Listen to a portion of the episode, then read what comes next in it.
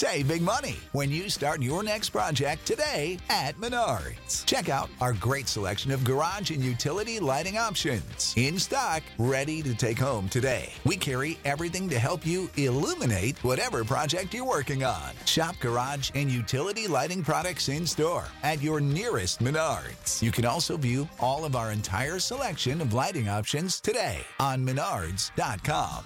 Save big money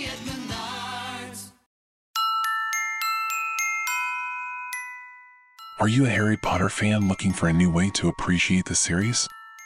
Do you love delving into the characters, plot, and themes of your favorite stories?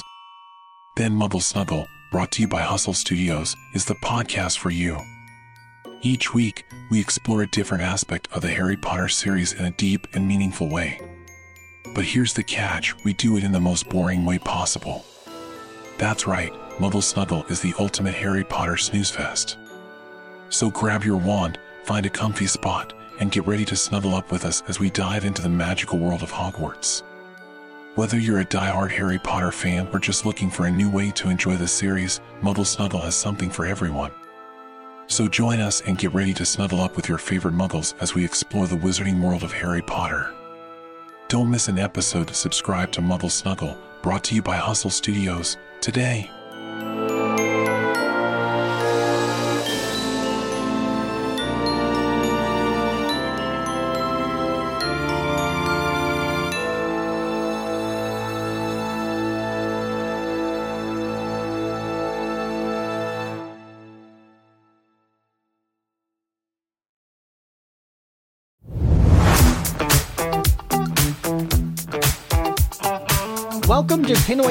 Tagalog Sermon Podcast, your daily dose of inspiring and heartfelt Tagalog sermons from different pastors and speakers all over the Philippines.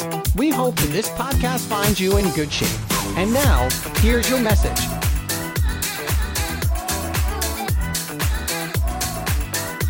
Pinagpalang araw po para sa ating lahat at purihin po ang Panginoong Diyos sa ating pong panibagong serye na ang pinamagatang Life Detox, Overcoming Toxic Realities. Minsan hindi natin alam na meron tayong mga nakalalasong realidad na nangyayari sa atin na nasisira ho ang ating, ating pong kaluluwa ang ating pong spirito, ang ating pagkatao. Kaya tuwi napaka-importanting ating pong alamin para sa pagpasok natin ng panibagong taon sa ating pagsidigod sa Diyos, mayroong kalinisan na taglay-taglay. Kaya po we need to have this detox. Now, tatandaan ninyo ha, ang circumstansya, neutral yan.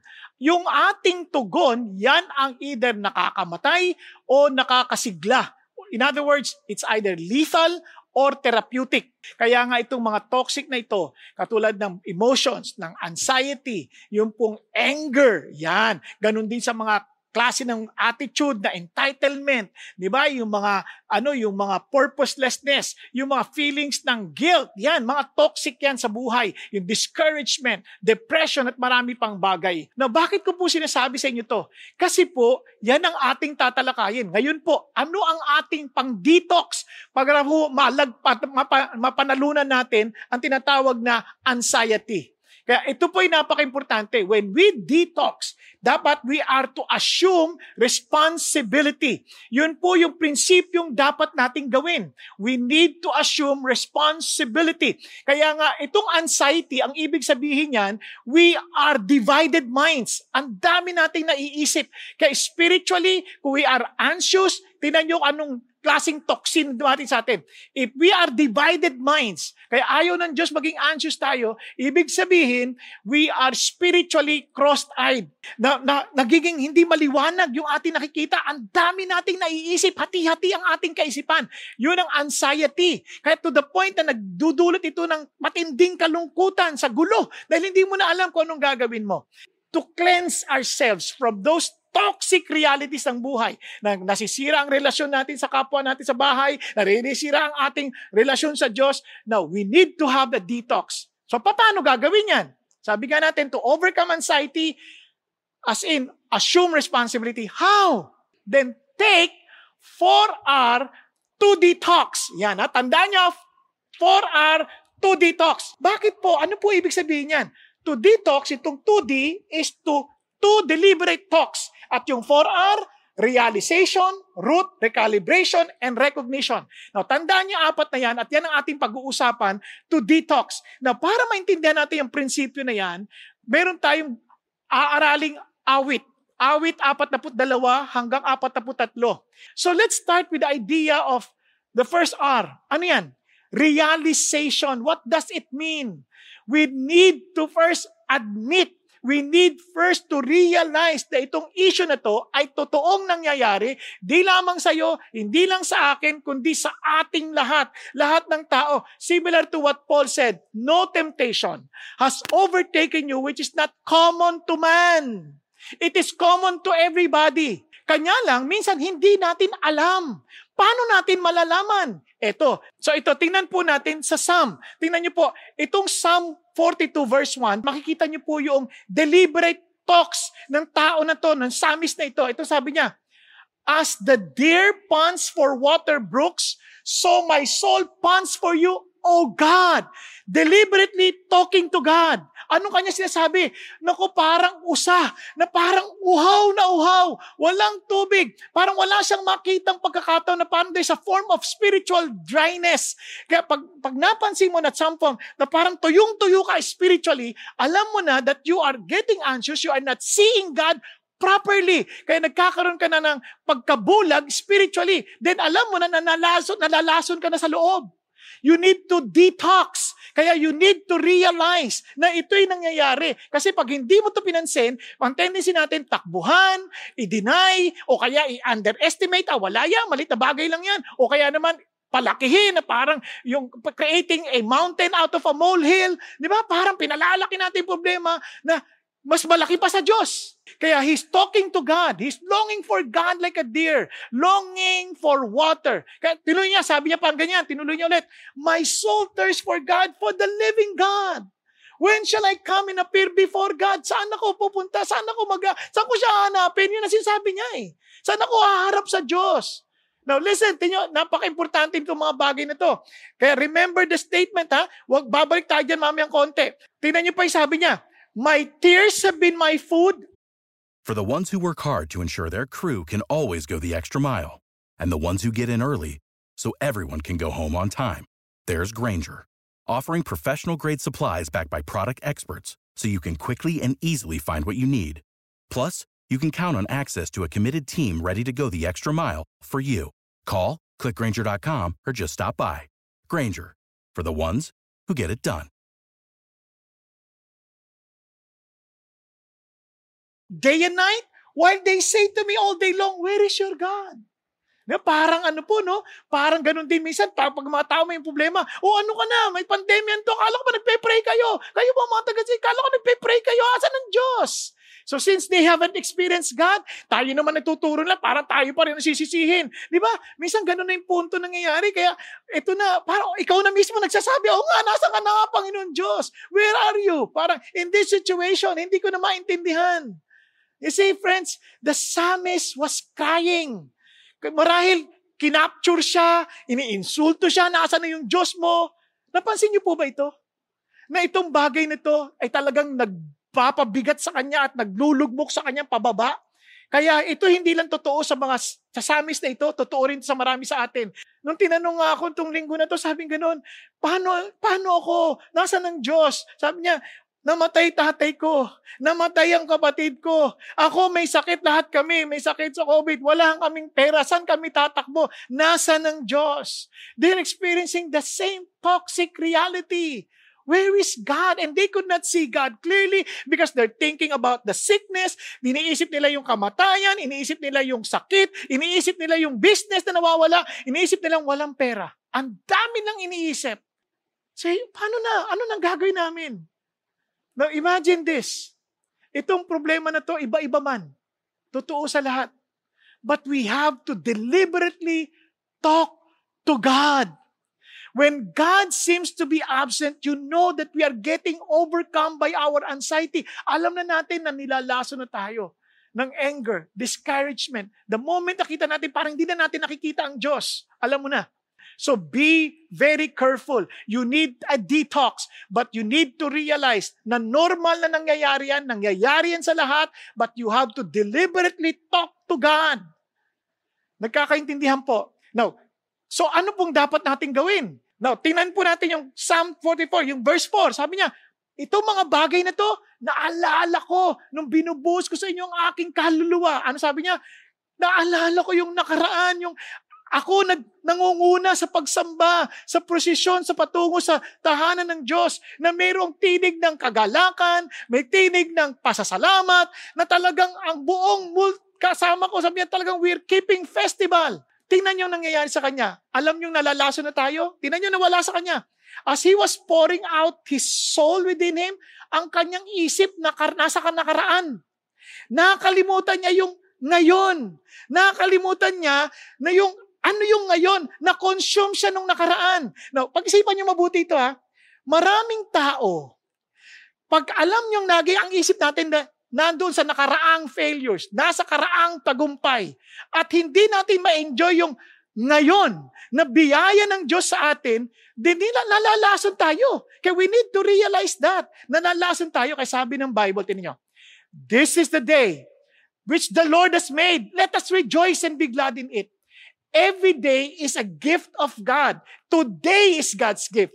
Today is our best day. Not yesterday, not tomorrow, today. Because tomorrow might not be ours. Maaring ang bukas hindi na atin. Ito, today. So, and let's be engaged for today. Kaya sabi nga ho ng Panginoon so Kristo, naalala ko. Sabi niya, naalala, sabi niya, for this reason, sa Matthew chapter 6, I say to you, Do not be worried about your life. Anong kakainin mo, ano iinumin, ano susuotin ng damit.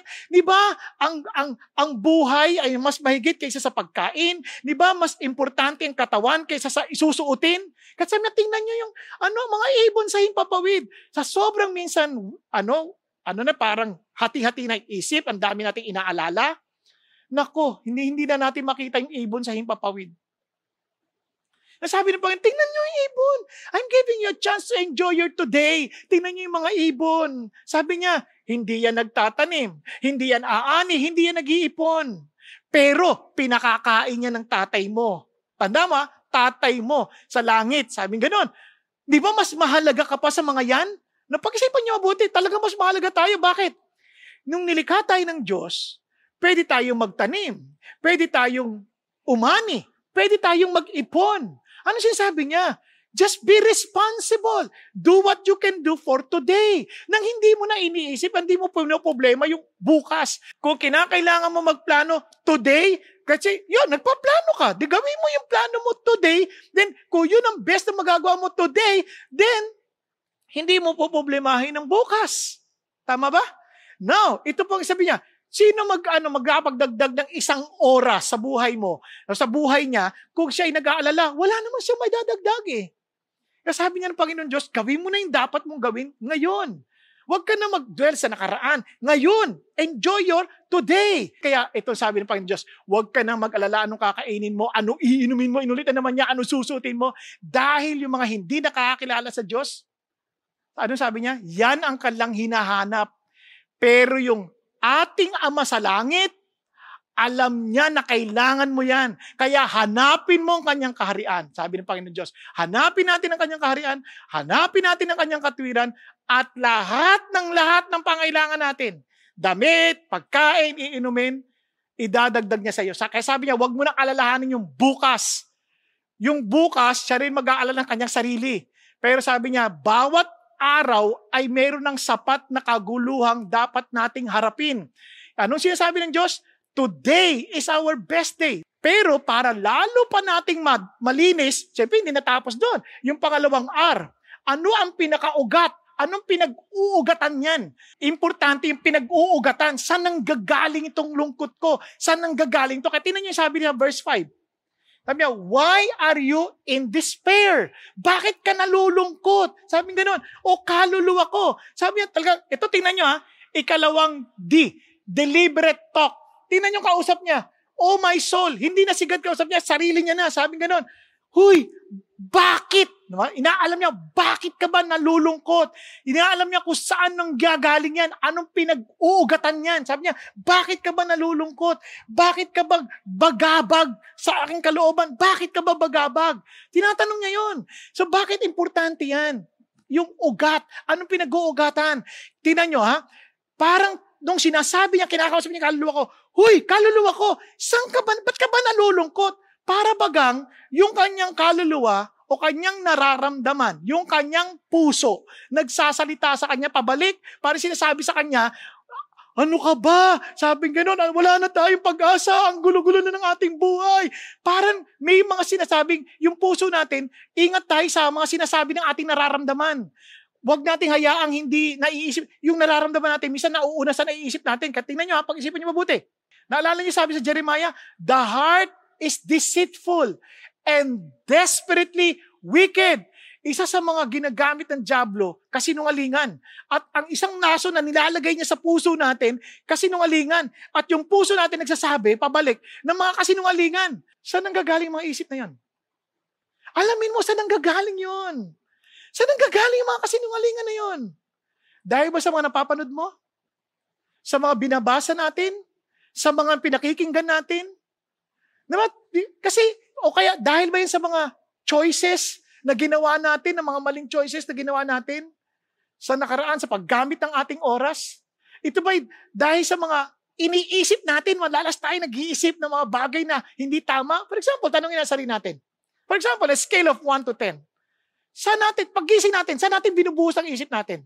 Bagay na makamundo or earthly or heavenly. Di ba sabi sa Colossians, let set your mind on the things that are above doon, uh, doon ba tayo, o dito ba tayo sa lupa nakatingin, yung parang, ah, puro nakikita mo na lang yung gulo, yung sakit, parang yun ang nakikita natin. Yung mapagising natin, o ano, agad, newspaper kagad na binabasa natin, nakikinig tayo kagad sa mga unang mga hirit ng mga balita na parang dalawampung libong mga bagong kaso ng, ng virus na ito. Tatakot na takot ka na naman, parang, hala, paano na yan?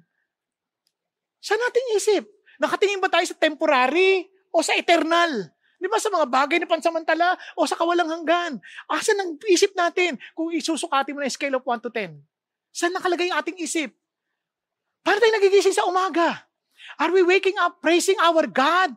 No, tingnan natin anong pinag-uugatan nito. Are we meditating on the Word of God or are we meditating on the words of men? Is God really God of our lives? Siya ba talaga? You see, yung worry, anxiety, fear, anger, lahat ng ito, ang manifestation at root cause ng lahat ng ito, we are playing God. Kaya tayo nag-a-anxious, kaya tayo naguguluhan, kasi hindi natin makontrol. Kaya tayo nagagalit, hindi natin makontrol.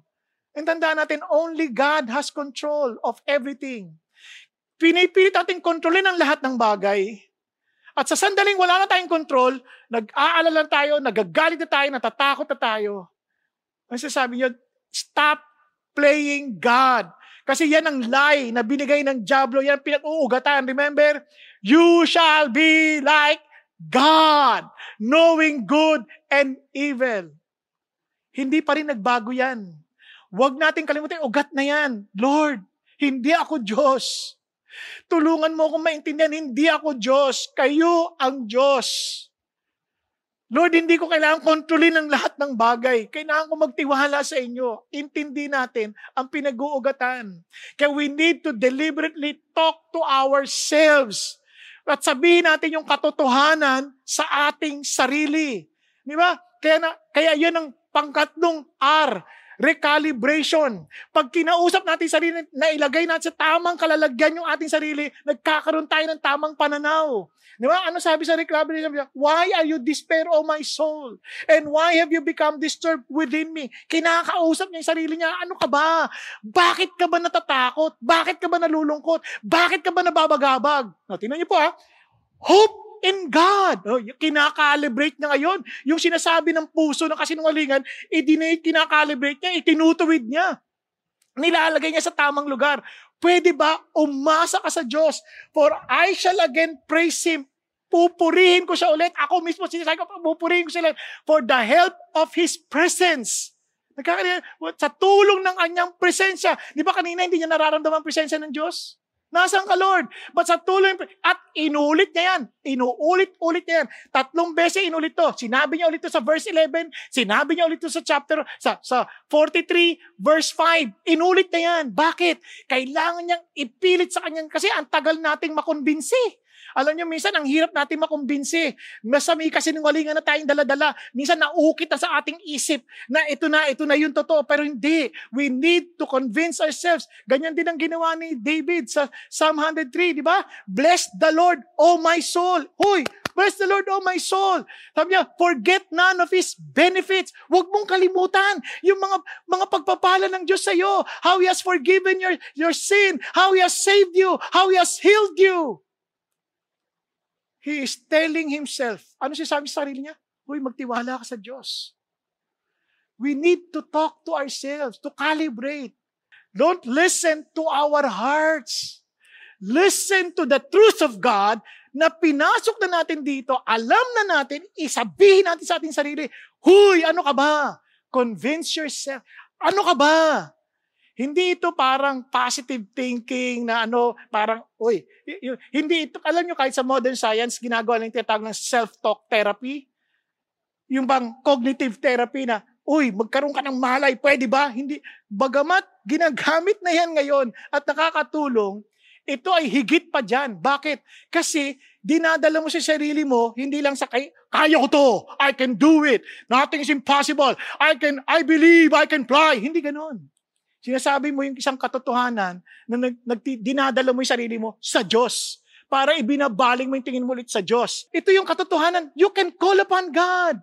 When the call to fear is strong, then all the more cry out to God. Lalo kang sumigaw sa Diyos. Ano sabi ng Bible? Di ba? Have no anxiety. Kaya sabi ng Panginoon, huwag kang maraming iniisip. Huwag kang hati-hati ang utak. Let everything by prayer and supplication with thanksgiving. Sabi niya, sa panalangin at pag, pag, paghingi. Sabi niya, na may pasasalamat. Sabi ng, ano sabi ng Bible? Let your request be made known unto God. And the peace of God, which surpasses all understanding, will keep your heart and mind. Pansin niyo, nag-isa yung heart at saka yung, ay, nag-isa yung heart at saka mind in Christ Jesus. Hindi na siya hati-hati. Hindi na siya kalat-kalat. Di ba? Tell God your dreams. Tell God your fears. Tell God everything that is hope. Yun yung nakakalibrate yung puso eh. Then kausapin mo, why are you despair, O my soul? Are you following? And finally, the fourth is recognition. Four are to detox, two deliberate talks to God and to to yourself. To God and to yourself. Ang sabi niya? 4R. Realization, root, decalibration, and recognition. Anong recognition? Ito sabi niya, Why are you in despair, O my soul? Why are you disturbed within me? Look at the words. Hope in God. Recognize that God is still God. We are not God. He is God. And sabi niya, For I shall again praise Him the help of my countenance and my God. Naisip po ba talaga natin that He is our God? Do you really recognize that you can hope in God? Na talagang makakaasa ka sa Diyos? Because in times of trial, we can trust that our God is sovereign. Makapangyarihan ng Diyos. Hindi lang siya sovereign. Omniscient pa. Hindi lang siya omniscient.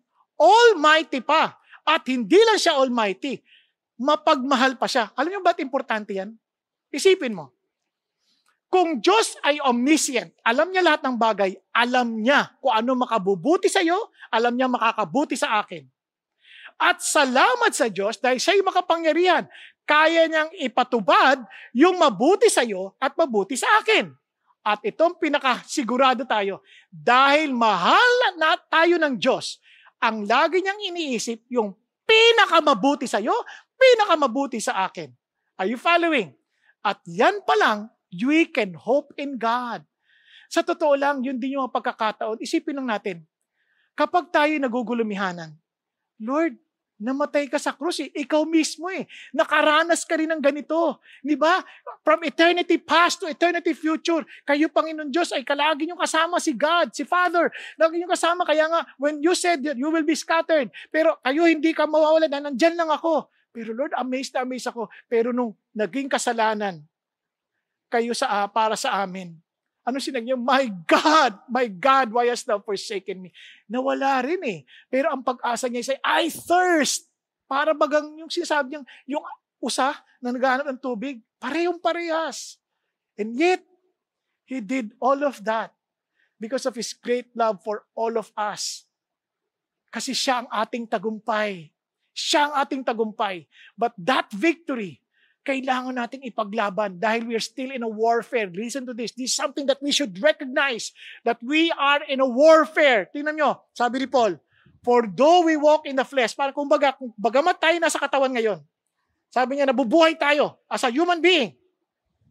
Hindi tayo nakikidigma ayon sa laman. You see? Hindi tayo nakikidigma. Sa marami sa atin, hindi natin nare-recognize ang katotohanan. May digmaan, bro. May digmaan. Sa digmaan, hindi ka pwedeng tutulog-tulog. Sa digmaan, hindi ka pwedeng parang wala ka sa urirat. Sa digmaan, kailangan alerto tayo lagi. Kaya we are to be alert. We are in a war. But the weapons of our warfare are not of the flesh. Hindi ka pareho ng paraan ng tao. Kaya nga ho, hindi lang to basta toxic positivity. Dapat nakaangkla sa katotohanan ng Diyos. Kaya nga sabi ng Bible, oh anong saya ang taong hindi lumalakad sa sa ano sa daan ng mga masasama.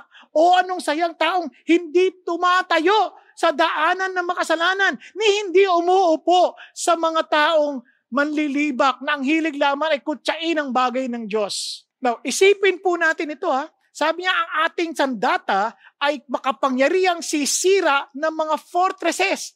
Now, itong sabi niya, itong fortress na to, parang nasa kaisipan to. Tingnan niyo, we are destroying speculations, mga katang-isip, mga bagay na pumapasok sa ating isipan na hindi makatotohanan. At sabi niya, every lofting things, mga bagay, na sabi ganoon, tinataas natin laban sa pagkakilanlan sa Diyos.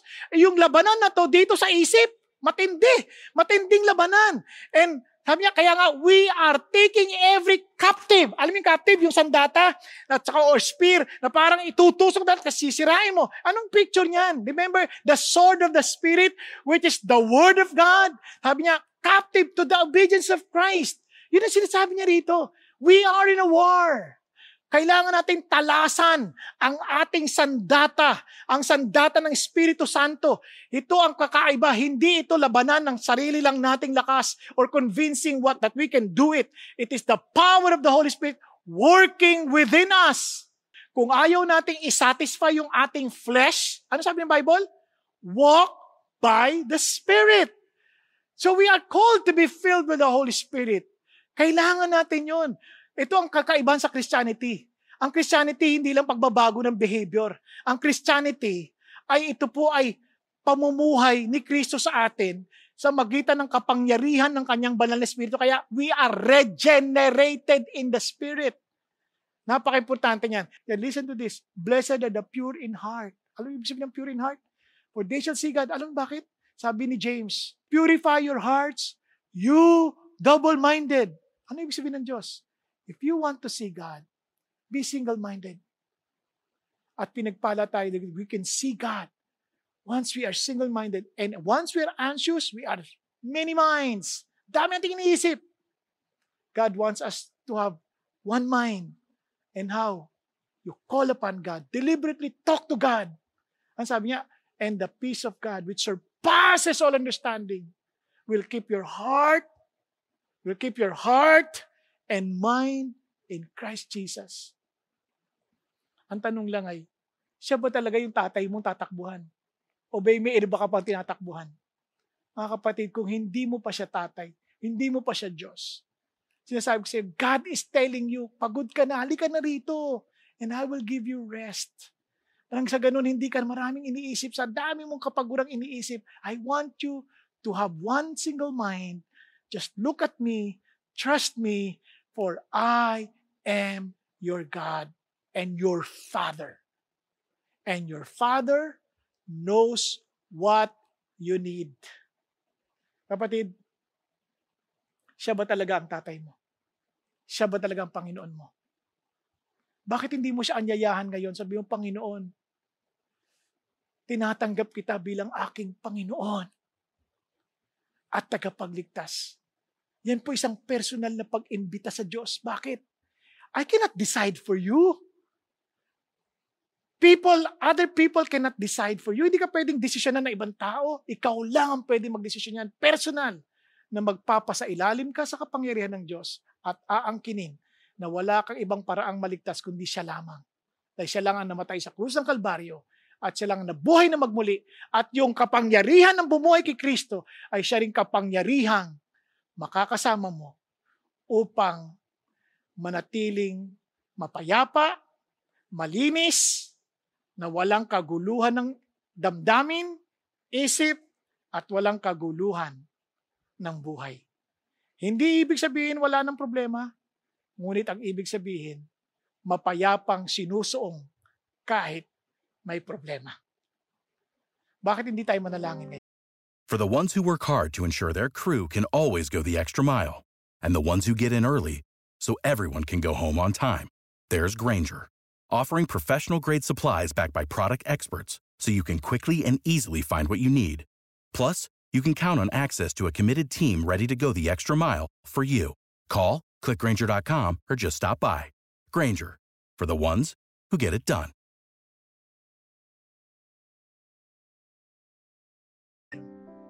Kapatid ko, ikaw yung kinakausap ng Diyos. At gusto mong imbitahan ang Panginoong Isus sa iyong puso. Sabi mo, Panginoong Isus, tinatanggap kita ngayon bilang aking Panginoon at tagapagligtas. Patawarin ninyo ako. Nan pilit kong inaayos ang aking sariling buhay, inaayos sa sarili kong paraan, at hindi nagpapasakop sa inyo bilang aking Diyos. Kadalasan kaya ang dami kong kaguluhan sa isip, pilit kong nagjo-Diyos-Diyosan. Na parang ako may control ng lahat ng bagay. Panginoon, patawarin niyo ako. Kahit naman inaamin ko sa iyo ngayon na kayo ang Diyos at nagpapasa ilalim ako sa inyo. At tulungan niyo po akong tumulog sa inyo at lagi magtiwala sa inyo. At maging committed to follow you all the rest of my life. And thank you, Lord God, na pangako ninyo that surely goodness and mercy shall follow me also all the days of my life. Salamat po, aming Ama. Salamat po sa banal mong spirito na pinagkakalob niyo sa amin. At puspusin niyo po ang bawat isa ngayong nakikinig.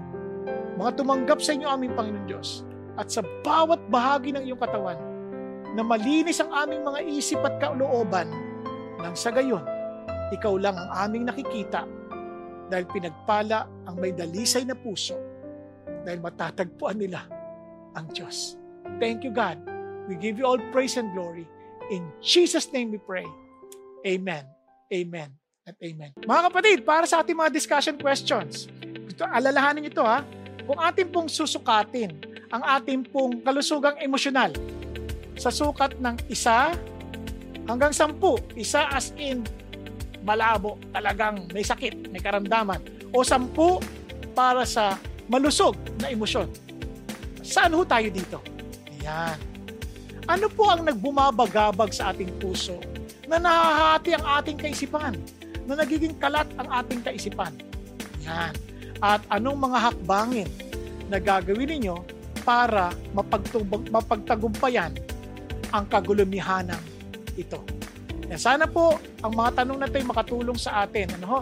At samahan kayo ng Panginoong Diyos at gayon din pangunahan tayo ng kanyang banal na espiritu para sa kanyang kalwalatian at para sa ating kabutihan. God bless. Thank you for listening. We hope that you enjoyed today's episode. Don't forget to share and subscribe to this podcast for more. God bless you all. Until next time.